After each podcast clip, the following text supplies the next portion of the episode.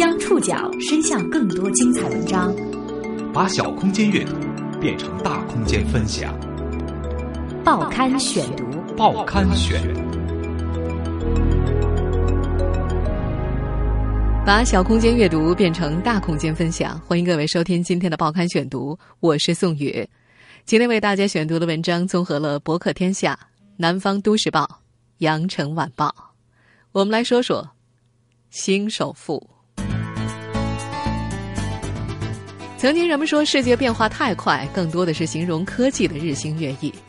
而如今，资本市场的风起云涌、瞬息万变，也让人不禁感叹：世界变化太快了，亚洲首富又换人了。根据彭博数据显示，截止到五月一号，王健林以三百八十一亿美元的身家，超过李嘉诚，成为新的华人首富兼亚洲首富。王健林在当天的排名是全球第十一位。马云以三百五十一亿美元排名第十七位，李嘉诚以三百四十七亿美元排名第十九位。王健林身家大涨，得益于其主控的上市公司近期良好表现。最近一个月，万达集团旗下位于内地 A 股和香港 H 股的两家上市公司股价持续上涨。王健林持有的这三家上市公司的股权价值就已经接近了两千亿元人民币，折合三百二十亿美元左右。在外人眼里，王健林是绝对的成功人士。在两个月前，他在接受央视采访的时候，如此诠释成功。应该这么说吧，呃，也算成功人士。但是这个成功，看是用什么做参照系数。拿到中国国内企业观点看，我们觉得好像已经算是很很好的企业，第一流企业。但是如果拿到世界眼光，特别和世界超级的企业相比，我觉得我们还有很大的差距。成功是没有一个嗯放之四海而皆准的标准的，看怎么理解了。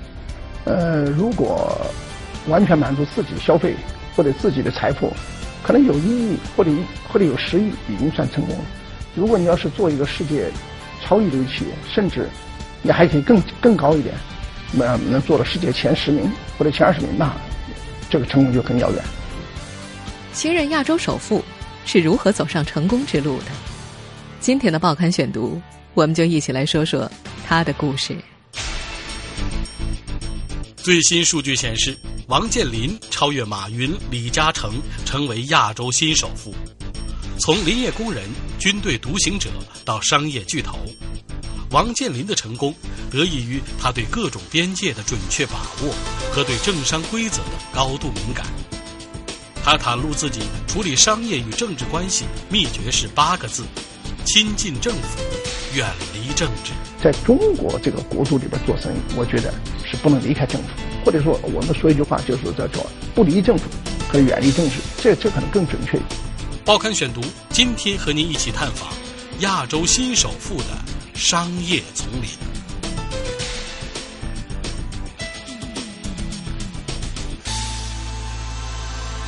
要说这位新任首富的故事，当然得说说他的家庭。此前，外界对于新任亚洲首富家庭背景的了解，大多停留在一些年代久远的传言。有人说，王健林的父亲王义全曾经担任过四川省委组织部副部长；还有人说，他担任过西藏自治区的高级干部。王健林极少承认或者否认这些传言。他这种放任的做法，部分加剧了外界对他拥有显赫家世一事的错觉。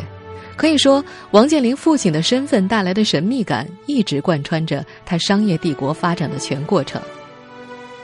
曾任四川省大金县副县长的谢云生确认，王健林的父亲是大金县森林工业局副局长、副处级。谢云生对这个个子不高、穿着有些朴素的老红军至今印象深刻。从1958年到1972年，王义全在大金县生活了十四年。不过，王义全已经在二零一三年五月份去世了。去世之前，他所担任的最后职务是四川农业大学都江堰校区副校长。一九五八年，王义全受到四川省林业厅的指示，带着妻子秦佳兰和四岁的王健林到大金县负责组建森工局。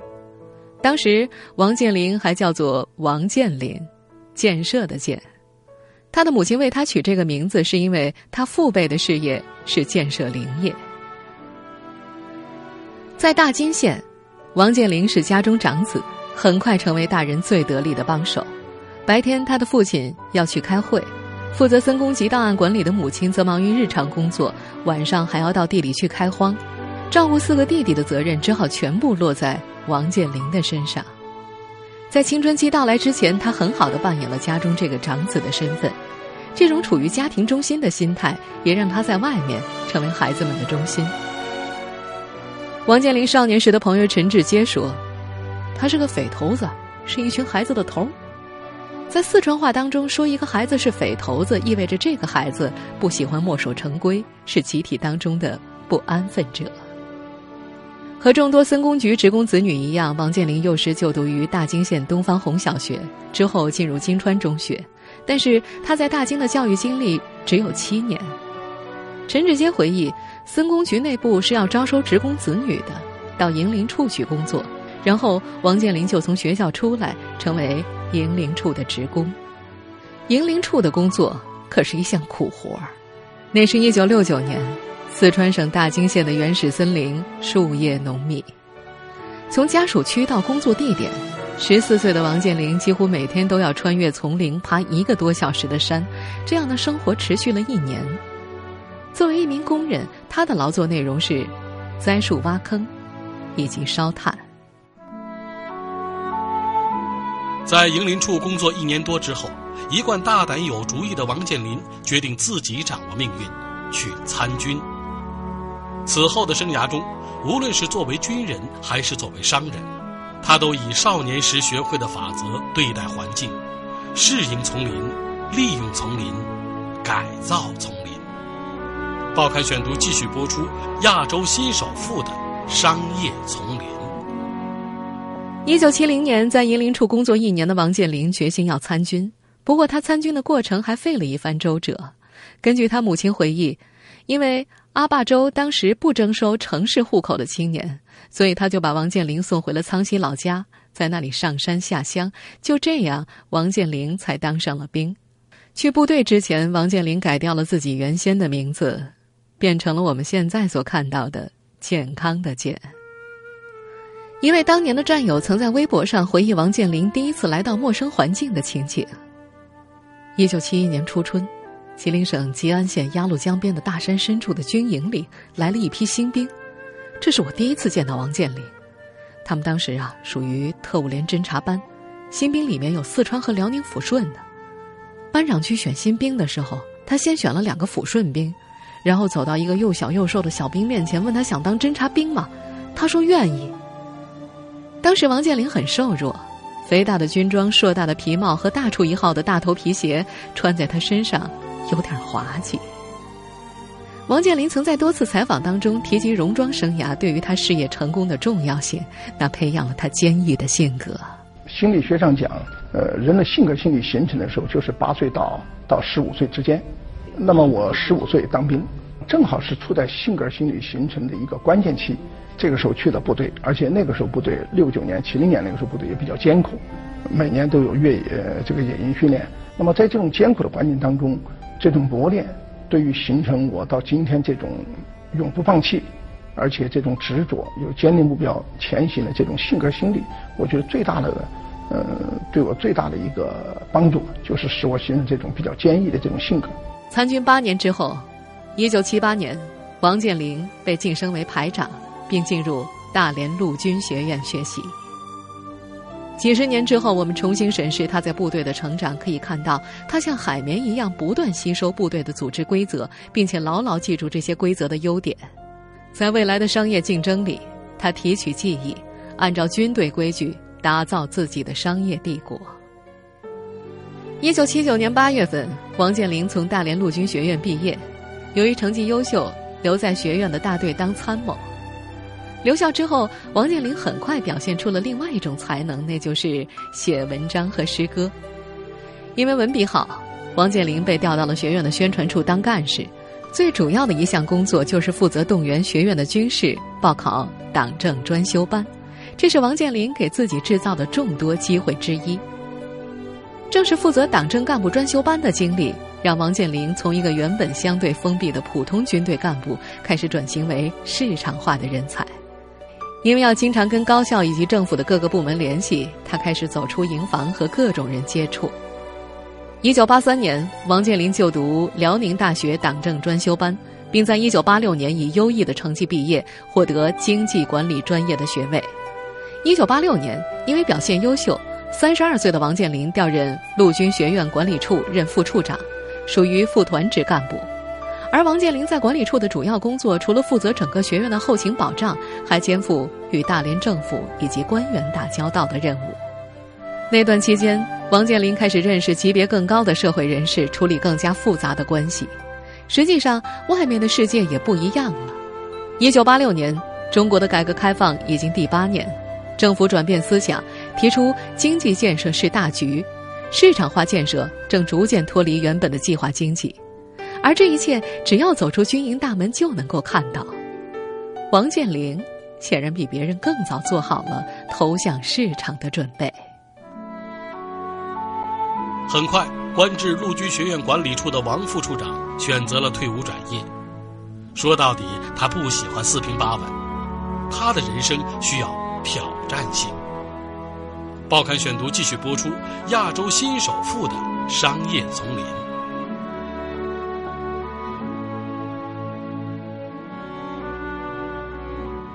一九八八年，大连西岗区政府办公室副主任王健林。觉得自己可以走出机关，走出去试一试。当时，大连西岗区政府下属的西岗区房屋开发公司成立没多长时间，老总就因为经济问题被追究，公司负债好几百万。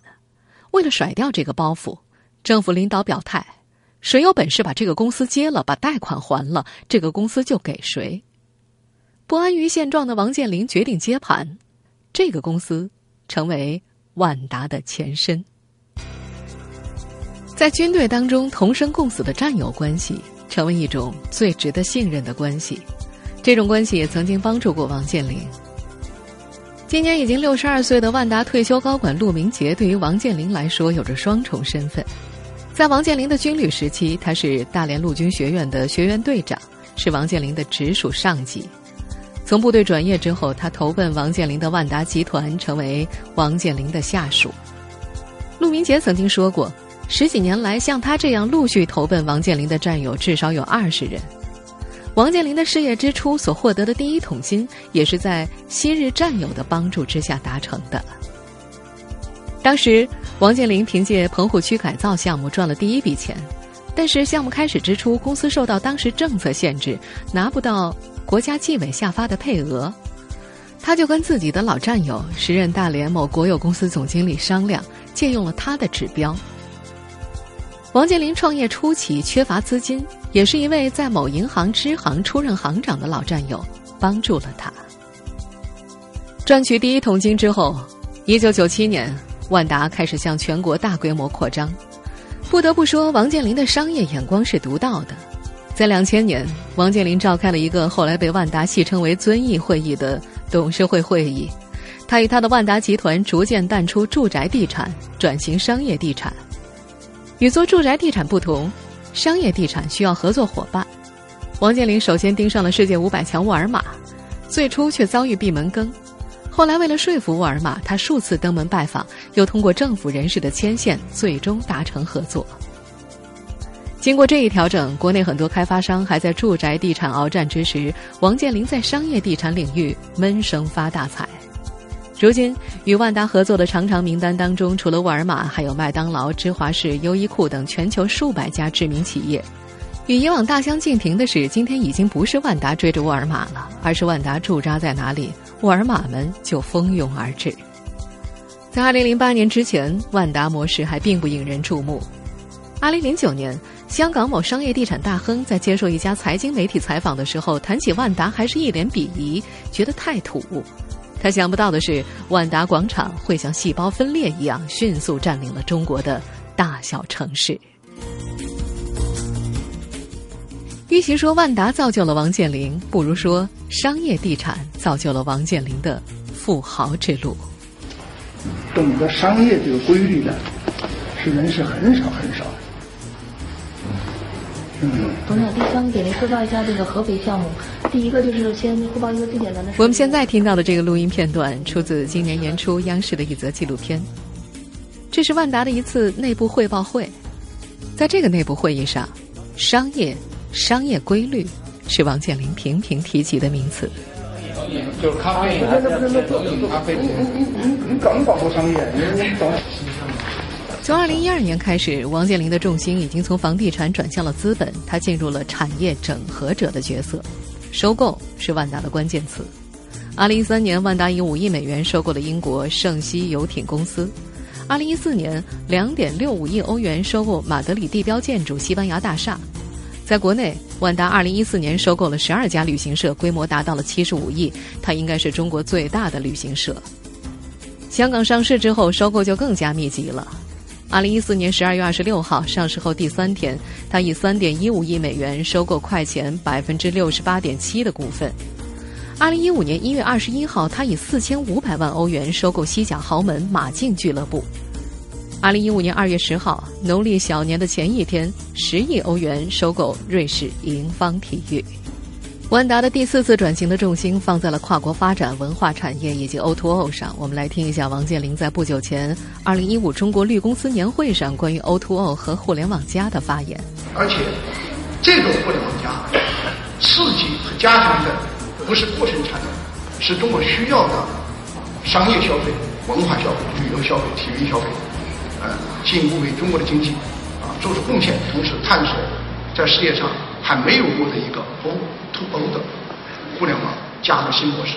他对于万达 O2O 的期望，不仅想让它盘活万达广场已有的资源，更要成为一个开放的社会平台。王健林的口头禅是：“所有人都去干的事情，我一定不去干。”他认为传统公司的竞争力并不比互联网公司差。他觉得万达甚至可以成为价值观与方法论的提供者。所以你学会中国话多么的重要。So it's very important that you can speak Chinese. 比如在万达工作的外国人要学习中文，而不是硬性要求高管学习英文。对呀，你这一辈子就在中国混了。从告别机关下海至今，王健林的财富呈几何倍数增长。继几年前以首富之名荣登中国富豪榜，这个五月，王健林又坐上了。亚洲首富的宝座。报刊选读继续播出：亚洲新首富的商业丛林。近期，随着万达集团旗下位于内地 A 股和香港 H 股的两家上市公司股价持续上涨，此前居内地首富的王健林身家已经超过了此前的亚洲首富李嘉诚，一举摘下了亚洲首富的桂冠。近期股价的拉升是助力王健林跃居华人首富的直接动力。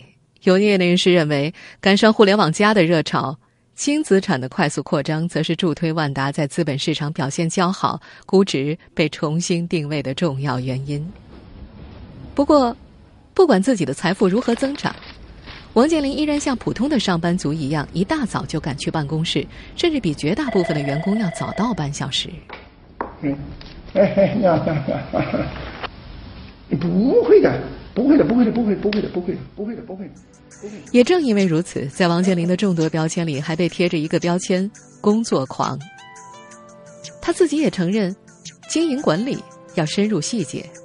比方说吧，整个万达明明没人不认识他，可是王健林还是跟别人一样老老实实的佩戴胸牌。他说：“不戴就是不行，这是制度。”我们要求这是制度，这是制度，每个人都有胸牌。怎么说呢？我在公司里讲一句话：要求别人做到，我自己首先做到。这是这是军队传下来一个传统啊！这是我自己觉得，你要别人做到，这多简单的事情啊，对不对？那那那这自己首先做到。王健林的私生活也不像某些地产大亨那样充斥着各种花边。他每天七点上班，五点下班，除了喜欢唱歌，没有更多的爱好。他也不爱打高尔夫，因此万达集团的管理层把这个爱好都戒掉了。这个尽力拥抱互联网的首富，甚至很少上网，不仅连一个不加微的微博没有注册过，他也不用微信，嫌耽误时间。实际上，他连手机都很少开。有记者问他：“那您怎么了解移动互联网这样的新生事物呢？”开会啊。王健林的回答让人有些意外，难怪有人怀疑王健林会是万达创新业务的障碍。在如今，一个不用微信、上世纪五十年代出生的人，基本上可以认定为与时代绝缘。这位首富能够例外吗？一位跟随他十年之久的前高管说：“他懂逻辑，许多具体层面的产品，王健林确实不懂。但是他觉得不同行业在商业本质上是相通的。开会成为王健林了解互联网世界的一个重要途径，这恐怕罕见他例。电商会议是王健林参加的最多的会议，常常二三十个人坐一块讨论，不知开了多少次。王健林说。如果你们做技术的人认为行，但做商务的人都认为不靠谱，这个方式肯定不靠谱。你们做技术的人说出来，我们做商业的人一听这个事儿有感觉，那这个模式就是对的。王健林说，在技术上他没有发言权，但是对于商业模式有感觉。他对于万达的新电商所提出的要求就是，别人有的我们不要，要创造一个完全有自己特色的中国找不到的新模式。虽然已经成功登顶亚洲首富。但是王健林是目前少数的至今没有出过传记的企业家之一。王健林在接受媒体采访的时候曾经说：“枪手理解不了他的思想和他的感受，他要自己写。”那么，即使我讲述给枪手，我说实话，我也担心他写不到我这种感受。老实说，我自己的文笔也是极其优秀的，我也很难，就是写文章被我看能看得上的人我也不多，所以我也给他讲，我一直不主张用别人来给我写。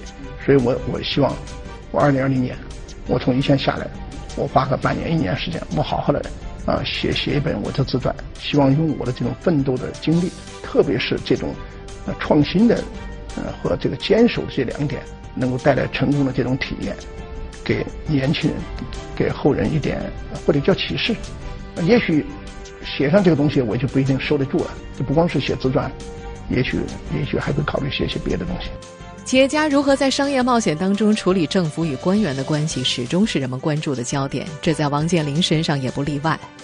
与他的朋友柳传志不讲政治相比，王健林曾告诉大众，他处理官商的秘诀是亲近政府，远离政治。